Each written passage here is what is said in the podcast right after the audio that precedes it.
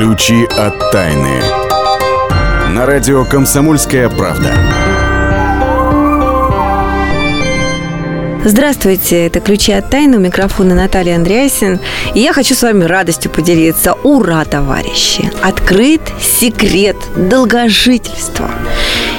И дело не только в том, насколько правильный вы образ жизни ведете или насколько правильную еду употребляете. Да, все это важно, но оказывается далеко не самое решающее значение имеет.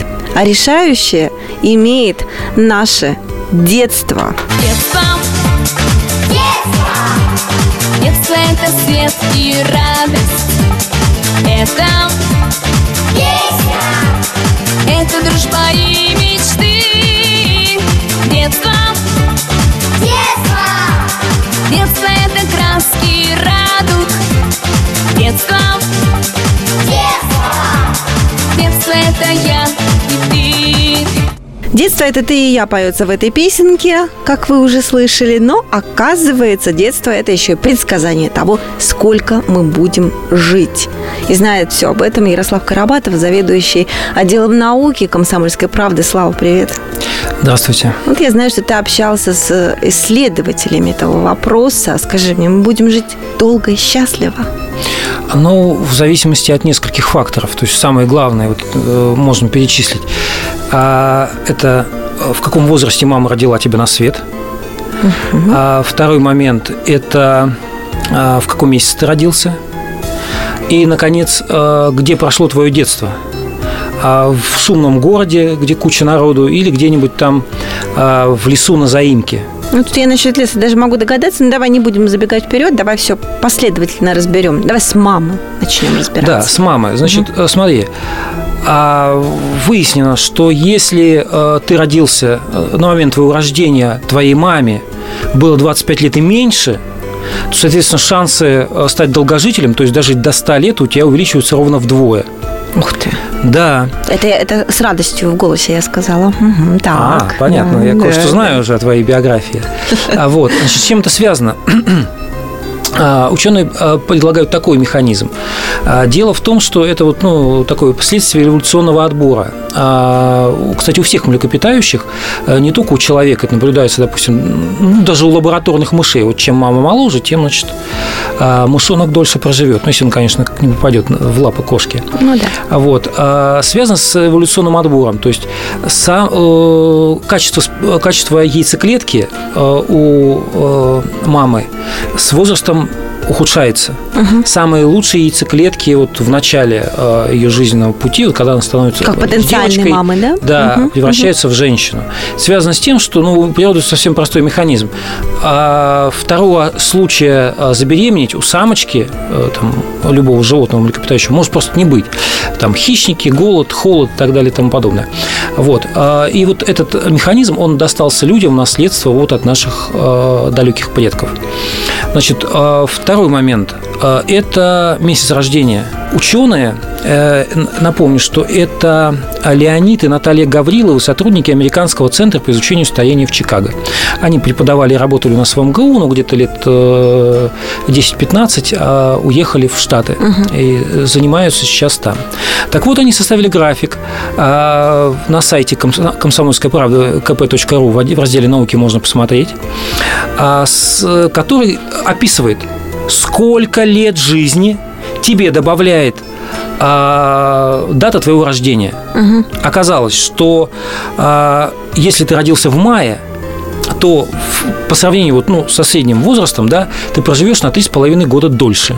Ох, как. А еще Да. говорят, в мае родился, маяться будешь. Ну вот, и будешь маяться, да, всю жизнь. Там внести на себе тяжкий груз креста ответственности, Нет, там заботы будешь о семейном на очаге. года дольше и счастливее. Ну, давай по другим месяцам А, пройдемся. а вот август, допустим, он ничего не прибавляет. То есть август самый такой, в общем, ну, скромный месяц.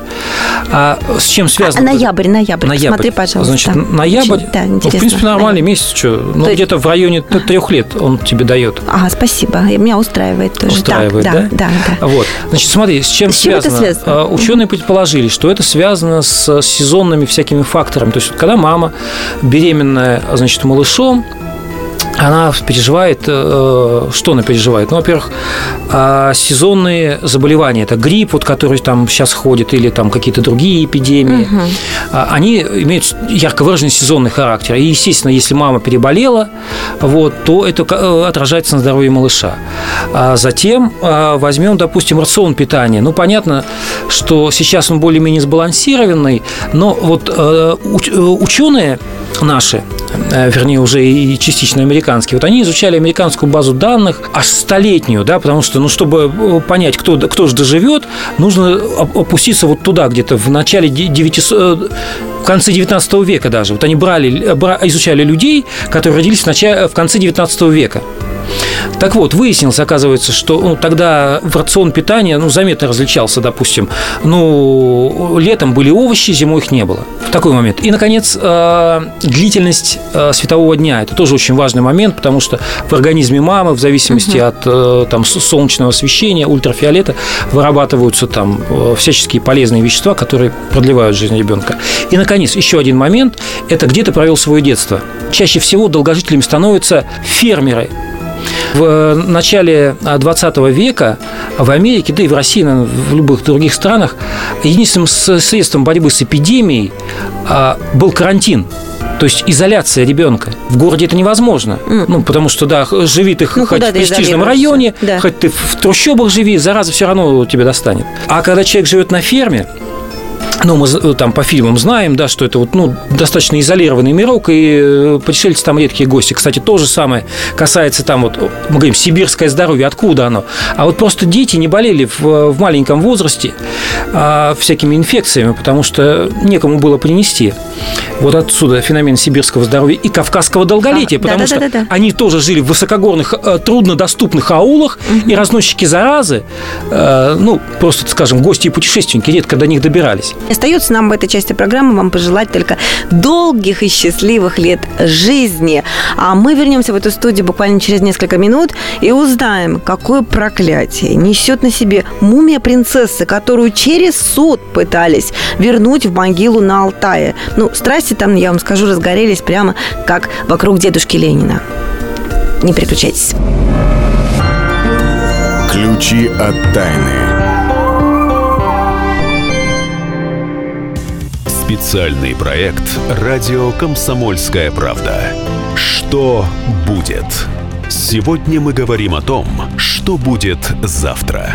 Ведущие эксперты и политики делают свои прогнозы.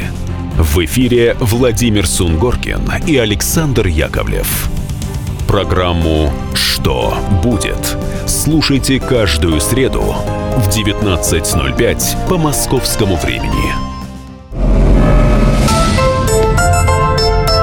Ключи от тайны. На радио «Комсомольская правда». Здравствуйте всем, кто присоединился к нам только что. Это «Ключи от тайны» и микрофон Наталья Андреасин, которая обещала вас отвести по местам силы. Места силы. Ну, конечно, не одна, как обычно, а с человеком, который этим занимается, ну, как минимум 15 лет, изучая энергетические такие места в нашей стране. Это Ксения Колесова, конечно. Ксения, здравствуйте. Здравствуйте, Наталья. Куда мы едем на этот раз? Ой, на этот раз мы нашли такое удивительное, интересное место. Называется Самарская Лука.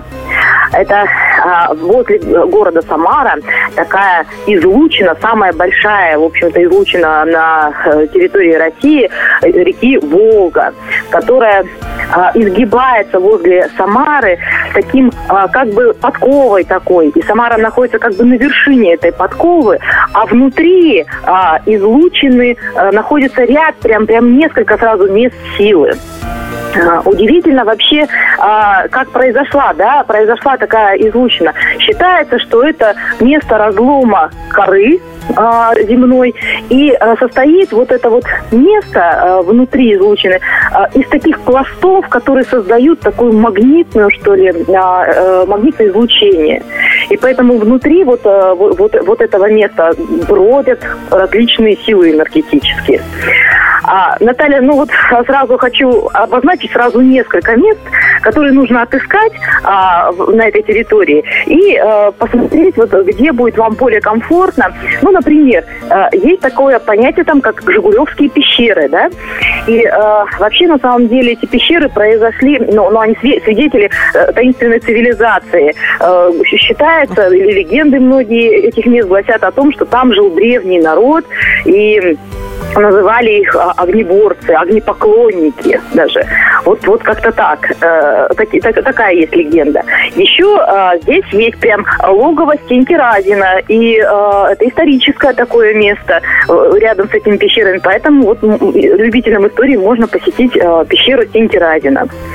А, Есть такое здесь место замечательное, как гора Светелка. Оно тоже, с одной стороны, такое историческое место, потому что э, не- некогда на этой горе граф Орлов на вершине установил беседку для отдыха, Светелку. Но, как оказалось, э, вот эта вершина, ну, сродни пирамидам египетским. И поэтому э, вот многие знают, что э, в пирамидах египетских можно получить такой очень... Вообще в пирамидах, да, постройках пирамидальных можно получить очень мощный энерг- э, энергетический заряд бодрости. И вот э, в этой светелке, в этой беседке можно такой же заряд энергетический получить. Еще одно место, прям буквально расскажу, это ритуальный комплекс «Семь кругов». Как они возникли, эти объекты, непонятно. Возвышенностью примерно э, ну, все- несколько метров, они э, э, высотой земляной вал до, до двух вот бывает метров и так далее. Вот такие семь кругов. И если стать по центру этих кругов, то и загадать желание, то любое вообще желание сбудется. Ну, в общем, вот такие Замечательно. Вот остается только, я думаю, что наши слушатели, если заинтересуются, то какие-то детали, как туда доехать, найдут в интернете. А, Я напомню, что это была Самарская область, э, куда мы вас звали на этот раз. А, ну, не будем изменять традициям. И в конце нашего разговора давайте рубрику э, «Бабушкин оберег». Бабушкин оберег. Про шапки мы хотели поговорить в этот раз, да? Все-таки на улице зима, но не надо думать, что шапку можно носить просто так. Ксения? Сегодня, на самом деле, э, мы поговорим о шапке, да, казалось бы, ну что такое шапка? А оказывается, у разных народов с с этим э, предметом одежды связаны э, разные такие об- оберегательные легенды, да. Вот, например, у бурят шапка считается вообще священным таким а, предметом, они очень оберегают свои головные уборы, потому что они напрямую связаны с головой, и шапку нельзя ни мять, ни бросать небрежно, оставлять нельзя а, на где-то на столе, на каком-то там э, месте, где едят, например, потому что тогда не будет э, удачи никакой. И э, подкидывать, бросать, как, в общем, к шапке относятся, говорят, очень э, так вот э, сакрально, да. А в России, на, на территории Руси, да, э, древней, наоборот, шапки э, подбрасывали, шапкой бились об заклад, потому что считал, что на шапке как раз могут собраться нечистые силы, и их нужно обязательно стряхнуть, если что-то делать такое важное в своей жизни. И как раз вот стряхнув так шапку, ну вот будет удача обязательно. Обязательно. Большое спасибо. Встряхнули шапки, пошли дальше к следующей нашей рубрике. А с Ксенией Колесовой я пока прощаюсь. До следующей встречи. Большое спасибо. Всего а доброго. сейчас мы с вами отправимся к нашим ученым и Вадиму Алексееву в Новосибирске, который следит за тем, что новенького там происходит. А новенького, я вам скажу, там происходит суд. Итак, это был суд по делу о перезахоронении знаменитой, как говорят, принцессы Ока. Мумию которой обнаружили новосибирские а, археологи где-то в 93 году. И с тех пор Начались споры о том, не надо ли принцессу отправить обратно в землю, не надо ли ее захоронить, потому что она приносит горе и так далее, и так далее. Впрочем, без и так далее. У нас есть специалист, как я уже сказала, Вадим Алексеев, он с нами на связи, он нам сейчас всю правду про эту мумию расскажет. Вадим, приветствую. Приветствую. Вадим, сколько лет этой принцессе и чем она так ужасна, какую беду она с собой принесла, когда ее выкопали ученые? Принцесса была бы старше, чем Иисус Христос. Ее захоронили еще до начала нашей эры. А вот ее современная история началась действительно в 93 году, когда новосибирские археологи отправились в республику Алтай проводить раскопки. Предвидя, что ученые вот-вот появятся, местное ясновидящее сделало предсказание. если пройдут раскопки, если захороненное тело извлекут наружу, то республику Алтай ждут беды и неприятности. Местные жители протестовали, но против науки ведь не пойдешь. И действительно э, произошли раскопки, в результате которых на поверхность Земли извлекли останки древней женщины, которую прозвали принцессой Укока. Почему принцессой? Потому что она была захоронена, судя по всему, с э, определенными почестями. Рядом были всевозможные аксессуары, украшения, плюс на теле можно было разглядеть некие татуировки, орнамент. Прозвали принцессой, стали изучать. А вот жители Республики Алтай с тех пор не переставали жаловаться, что на их земли действительно пришли беды. А это правда? Это подтверждается какими-то катаклизмами? Но я помню, что действительно наводнения были на Алтае в предыдущем году. Когда речь о возвращении мумии в землю зашла на суде, документально факты неприятностей не подтверждали. Документально не подтверждали. Однако на словах председатель комитета по вопросам захоронения принцессы Укука напоминает, что около 10 лет назад произошло сильнейшее землетрясение в Республике Алтай. Он говорит, что с, того дня, как мумию подняли на землю, землетрясение происходит постоянно и регулярно и до сих пор. А в первые годы, после того, как принцессу Укока извлекли, э, в одной из местных деревень произошла огромная серия детских самоубийств, более 20. Для местных жителей это совершенно реальная проблема. Так это или не так, но алтайцы верят, что на их земли пришли беды. А что это за поверье такое? С чем алтайцы связывают эту принцессу? Что она такое берегла? Почему она так важна? Почему ее так важно отправить обратно в землю? Для них э, древнее захоронение – это априори святыня. А в данном случае я повторюсь и напомню, что девушка была захоронена с почестями, э, на ее теле были обнаружены узоры, орнаменты. Все это в комплексе э, заставляет людей верить в святость особы. Но Нет, дело в том, что раскоп... есть легенда о том, что э, эта принцесса, как белая госпожа, и еще какие-то шесть героев, я уж не знаю, выкопанных или нет, охраняют землю от злых духов. Вот так вот предполагают местные жители. Несколько героев действительно еще были извлечены на поверхность земли, когда шли раскопки, вместе с останками принцессы Укопы достали тела еще нескольких человек, ну, которые вроде как были захоронены за компанию с ней. Ученые продолжают и над ними работать. Ну, скажите мне, пожалуйста, суд ведь все-таки поставил не закапывать никого обратно. Ожидаем ли мы какого-то продолжения этой истории? На суде достаточно веские аргументы произнес представитель Министерства культуры. Он сказал, что если останки женщины вернуть в землю, в любом случае это не обеспечит их сохранность. И, мол, сейчас в современных условиях, где мумии обеспечены нужная влажность, температура и так далее, она сохранится лучше. В общем, суд встал на сторону современников, скажем так. Однако общественники, многочисленные люди, на суде был даже шаман, они все в один голос говорят, что будут действительно добиваться пересмотра решения и точно обратятся в Верховный суд. Это был Вадим Алексеев, заместитель редактора «Комсомольской правды» Новосибирске. А мы с вами прервемся ненадолго и вернемся в эту студию, чтобы вернуться к людям, вполне себе живым, и выяснить, как правильно вспоминать все то, что нужно вспомнить, и почему так важно разговаривать с самими с собой. Ученые выяснили. Не переключайтесь. Ключи от тайны. Спорт после ужина. На радио «Комсомольская правда». Меня зовут Евгений Зичковский. И на выходных я занимаюсь спортом. Ну как занимаюсь? Слежу за спортивными событиями. Так что для меня понедельник – день тяжелый вдвойне. Но я все равно расскажу вам о главных новостях из мира спорта. Ведь в нашем деле только так. Превозмогая усталость. Программу «Спорт после ужина» с Евгением Дичковским слушайте каждый понедельник в 22.05 по московскому времени.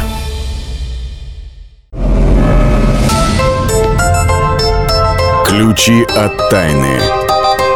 На радио «Комсомольская правда».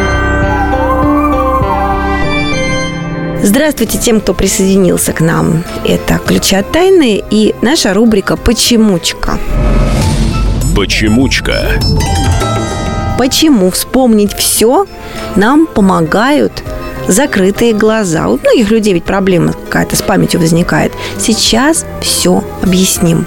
Я закрываю глаза и снова вижу тебя И я пытаюсь понять, как мог я жить без тебя Не знать тебя и не ждать, вновь обретать и терять И я пытаюсь уснуть, и я пытаюсь понять Герой этой песни закрывает глаза и пытается что-то понять.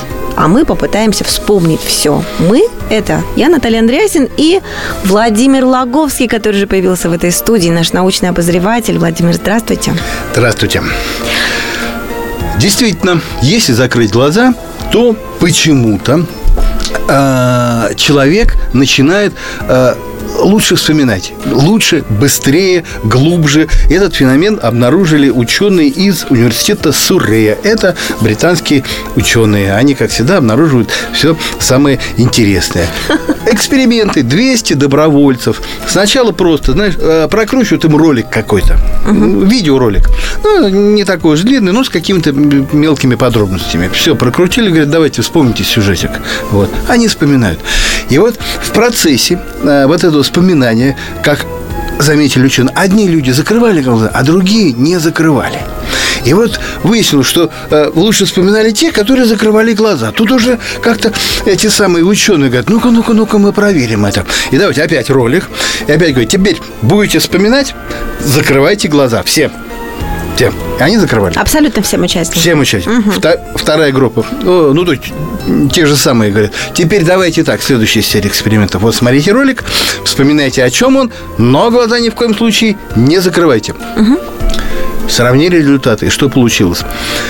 А в тех экспериментах, в которых люди закрывали глаза, что-то вспоминали, они вспоминали лучше, правильнее и глубже в 71%. А э, в, э, в тех экспериментах, когда люди глаза не закрывали, успешными оказались 48%. Ну, слушай, Ну, это- существенная это, разница. Это суще- существенная, существенная разница, стало быть. Хотите что-то вспомнить, а, например, пин-код вашей пластиковой карточки, куда ключики от машины положили, где, ша- да. где шапочка, куда делась, Эм, вот это моя розовенькая, это все, закрывайте, закрывайте глаза. Так при этом нужно вспомнить, попытаться, куда ты ходил с этой шапочкой, что ты делал с этими ключиками от машины. Или не надо ничего даже напрягать никак свою память, просто вся картинка сама придет. точного объяснения обнаруженному феномену нет. Есть только предположение, что за закрывая глаза, люди как бы отгораживаются, как бы такую шторку э, завешивают какую-то одну из э, сигнальных систем своих. То есть вот это зрение.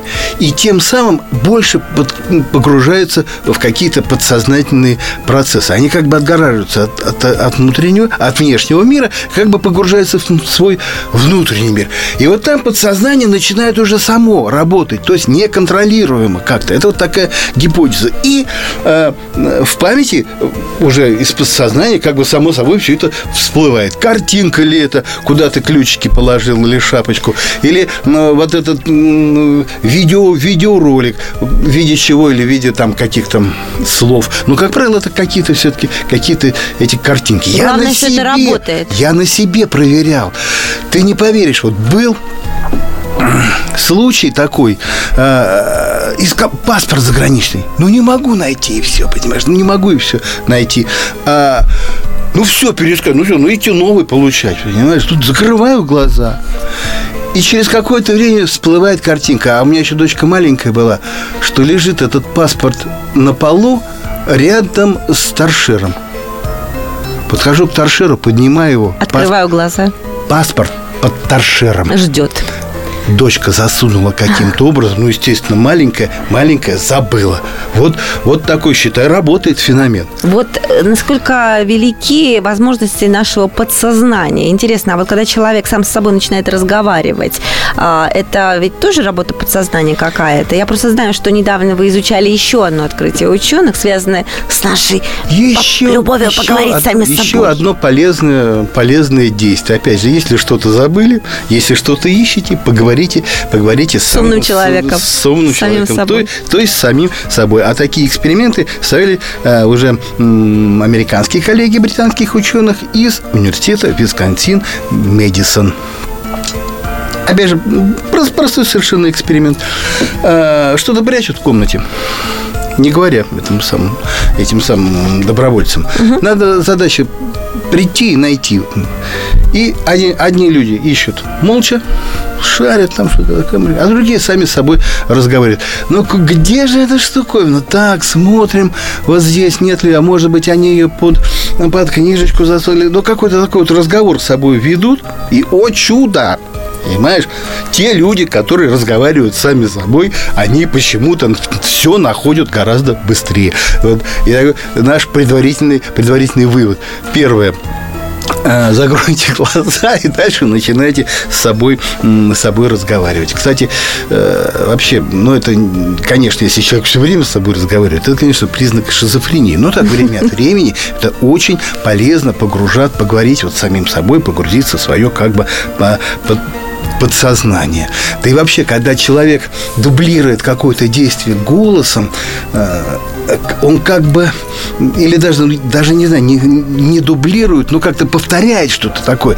Это действительно полезно. И неспроста, я сейчас думаю, вот после вот этих исследований, неспроста в советской армии, да и не знаю, просто я сейчас... И- и я, да- нынешний, я давно в армии-то война. не был. а, а, солдату дают, Да-да-да-да-да. дают приказ. Тут- Туда-сюда занять позицию. Дальше, дальше он говорит, стоп, как понял. И он это проговаривает. Вот.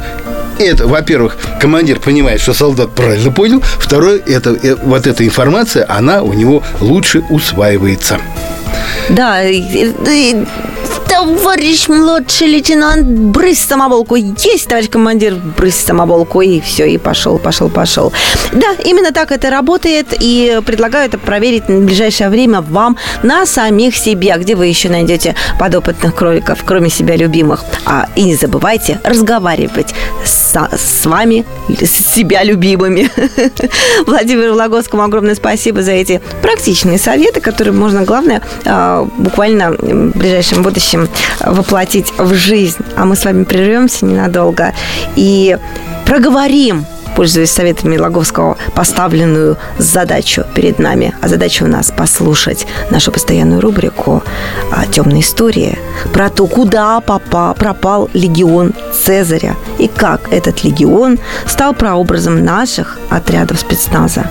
Слушайте, а мы вернемся в эту студию очень скоро. Темные истории. На радио «Комсомольская правда». В 58 году до нашей эры Юлий Цезарь распорядился сформировать новый легион для войны в Галлии. После побед римлян на Пиренейском полуострове он получил название «Девятый Испанский». Еще его звали «Триумфальным». На протяжении 175 лет о подвигах его воинов велись исторические записи. Однажды в одном из сражений на Туманном Альбионе он понес огромные потери. В живых осталась всего лишь пятая часть Триумфального легиона. В Риме решили, что он должен быть восстановлен и пополнили его ряды новобранцами. После этого девятый легион громил врагов на Британских островах и в Германии. В 109 году его воины строили крепость Эборакум. Но через семь лет, в 116 году, девятый легион непостижимым образом исчез. О нем больше нет никакой информации. Пять тысяч солдат и 300 кавалеристов как будто растворились в густом британском тумане. После этого упоминаний о нем нет даже в известном списке легионов, составленном в 165 году при императоре Марке Аврелии. Ходили слухи. что легион уничтожили пикты в 117 году. Также есть предположение, что 9-й легион стал неким засекреченным спецподразделением Рима, прообразом нынешних отрядов особого назначения. Темные истории. Ключи от тайны.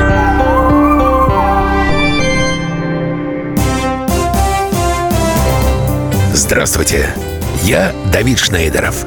По субботам я рассказываю о кино, о его проблемах, о малоизвестных, но не малозначительных фактах. А главное — о том, что из общего кинопотока обязательно стоит посмотреть. Помогают мне в этом актеры, режиссеры, продюсеры, в общем, люди, которые в курсе событий. Погружайтесь со мной в самое массовое из искусств — программу «Синемания». Слушайте каждую субботу с 13 часов по московскому времени на радио «Комсомольская правда».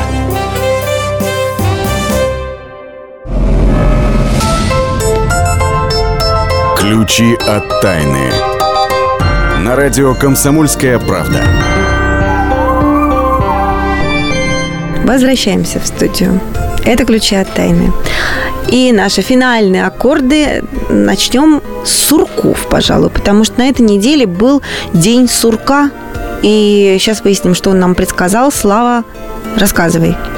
А, ну, почему, почему мы о сурке заговорили? Ну, потому что ну, фи, фильм «Любимый день сурка» я всегда вот с трепетом отношусь к, к этому фильму и к актерам, и к, к смыслу, в который в этот фильм вкладывался. Так вот, значит, а, есть такой, есть такой обычай в Америке, да, в городе Панксатоне будет сурка, такого ритуального предсказателя. 2 февраля. 2 февраля, да. И, значит, выгоняют его из норы. И есть поверье, что если он увидит свою тень и испугается, то зима продлится долго, еще, значит, где-то 6 недель. Вот, но на этот раз... Э, а фил... если не увидит тень, не испугается, значит, да. все, весна вот значит, на пороге, весна будет все ранее. хорошо. Угу. И вот на этот раз Фил э, оказался мужественным человеком, вернее, не человеком, предсказателем. Вот, и никого не испугался. Вот, но знаешь самое, что интересное? Что ученые подсчитали точность э, предсказаний Фила и выяснилось, что она не превышает 39%. То есть, если он говорит, то есть его нужно понимать точ, с точностью да наоборот. Если он говорит, что значит, ранняя весна, то, ребята, э, с вероятностью 60% весна будет э, поздняя. Соответственно, нужно еще поднабраться немножко э, терпения и подождать, пока она придет. Это, ой, жаркая, Какие они скучные, весна. они такие правильные, они все пытаются подогнать под какие-то придуманные им нормы и правила. Что сделали наши сурки? Слова, они проспали все. Они просто ни глазом, ни хвостиком, ни лапкой не пошевелили. Они все проспали. Теперь остается только сидеть и думать, ну что это что означает? Это значило? Чтобы знать, весны не будет. Будет весна. Приходит время,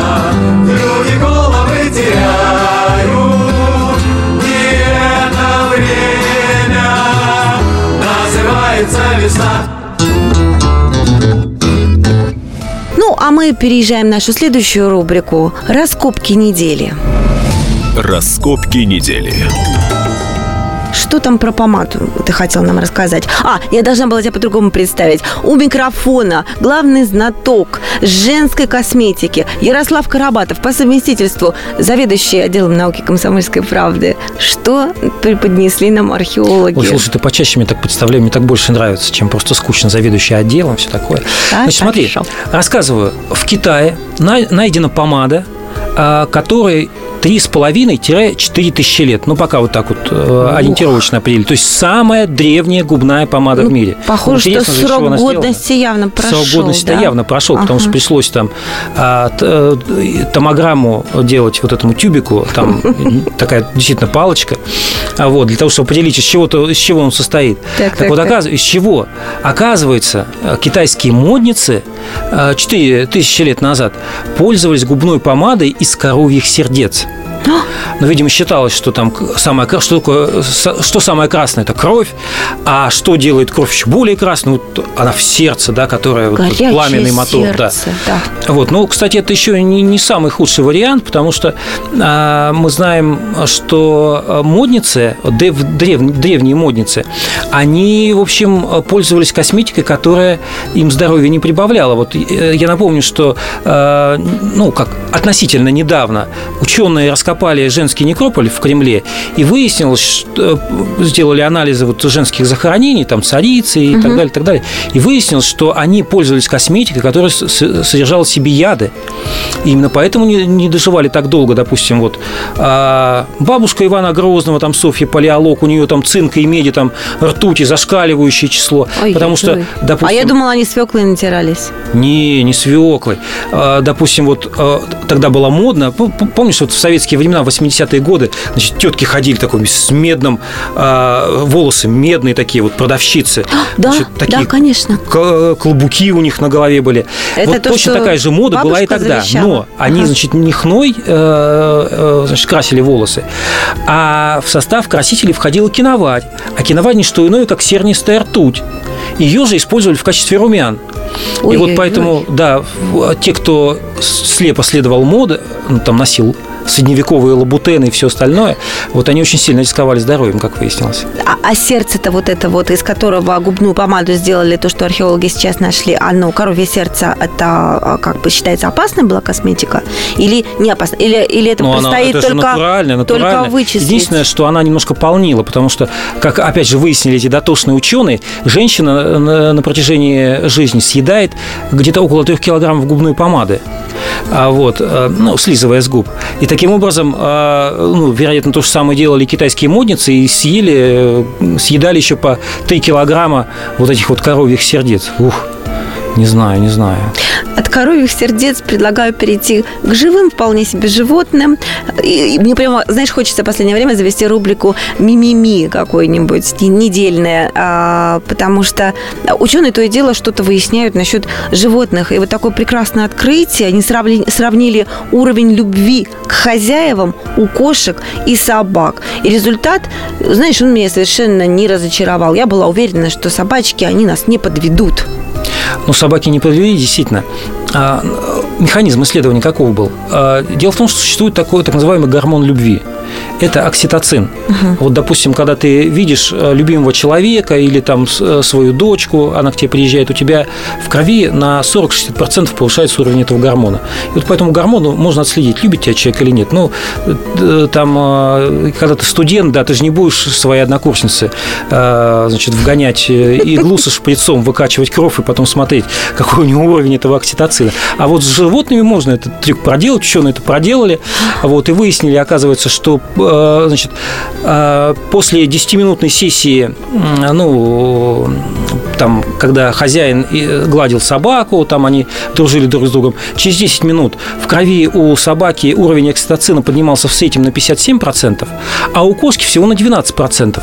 Соответственно, собаки любят, живот, э, любят своих хозяев а, практически в 5 раз больше, чем кошки. Но Ученые говорят, что этот результат хорош, потому Да, что я вот тоже раньше считалось, что кошки вообще, кроме как э, колбасы, сметаны, вообще ничего не любят. И они ластятся э, к нам только для того, чтобы добыть вот э, тот самый э, какую-то вкусняшку. Ну, вообще, как известно, кошки, они гуляющие сами по себе, недаром же да, да, да, произведению Киплинга, и, и- и это их повадки, так сказать, посвящено. А есть еще породы, которые вообще даже за, за миску молока к тебе не подойдут ластиться, так называемый королевский, например.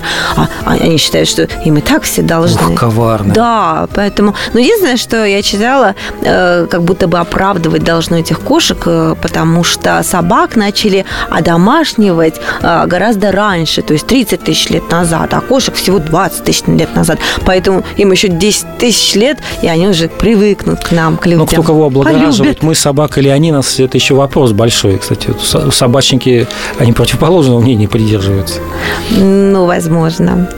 А, слушай, ну еще под конец хотела новостью поделиться о том, что давайте еще людьми теперь будем по- погордимся немножко. 24-летний житель Перми а, Олег Киваруцев вошел в топ-30 самых успешных молодых предпринимателей по версии Forbes.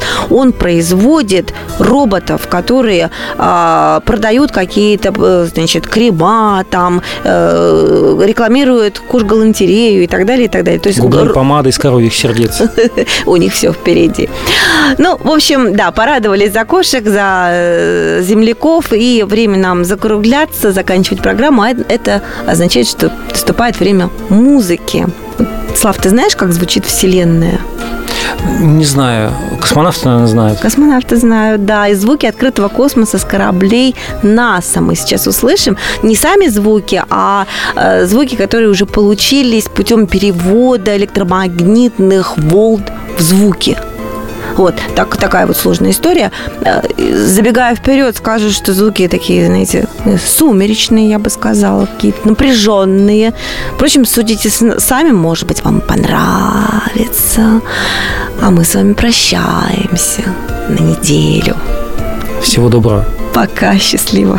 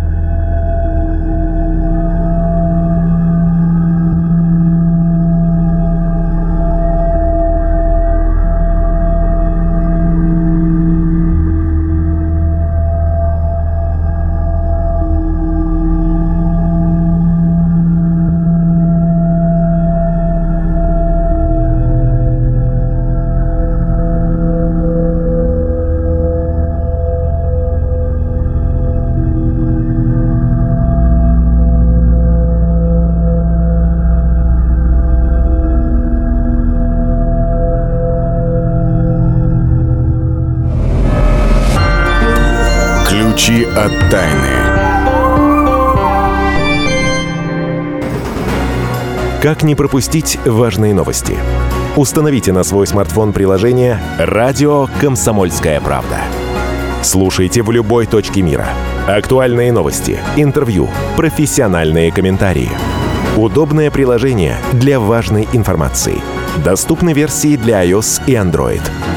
«Радио Комсомольская правда». В вашем мобильном.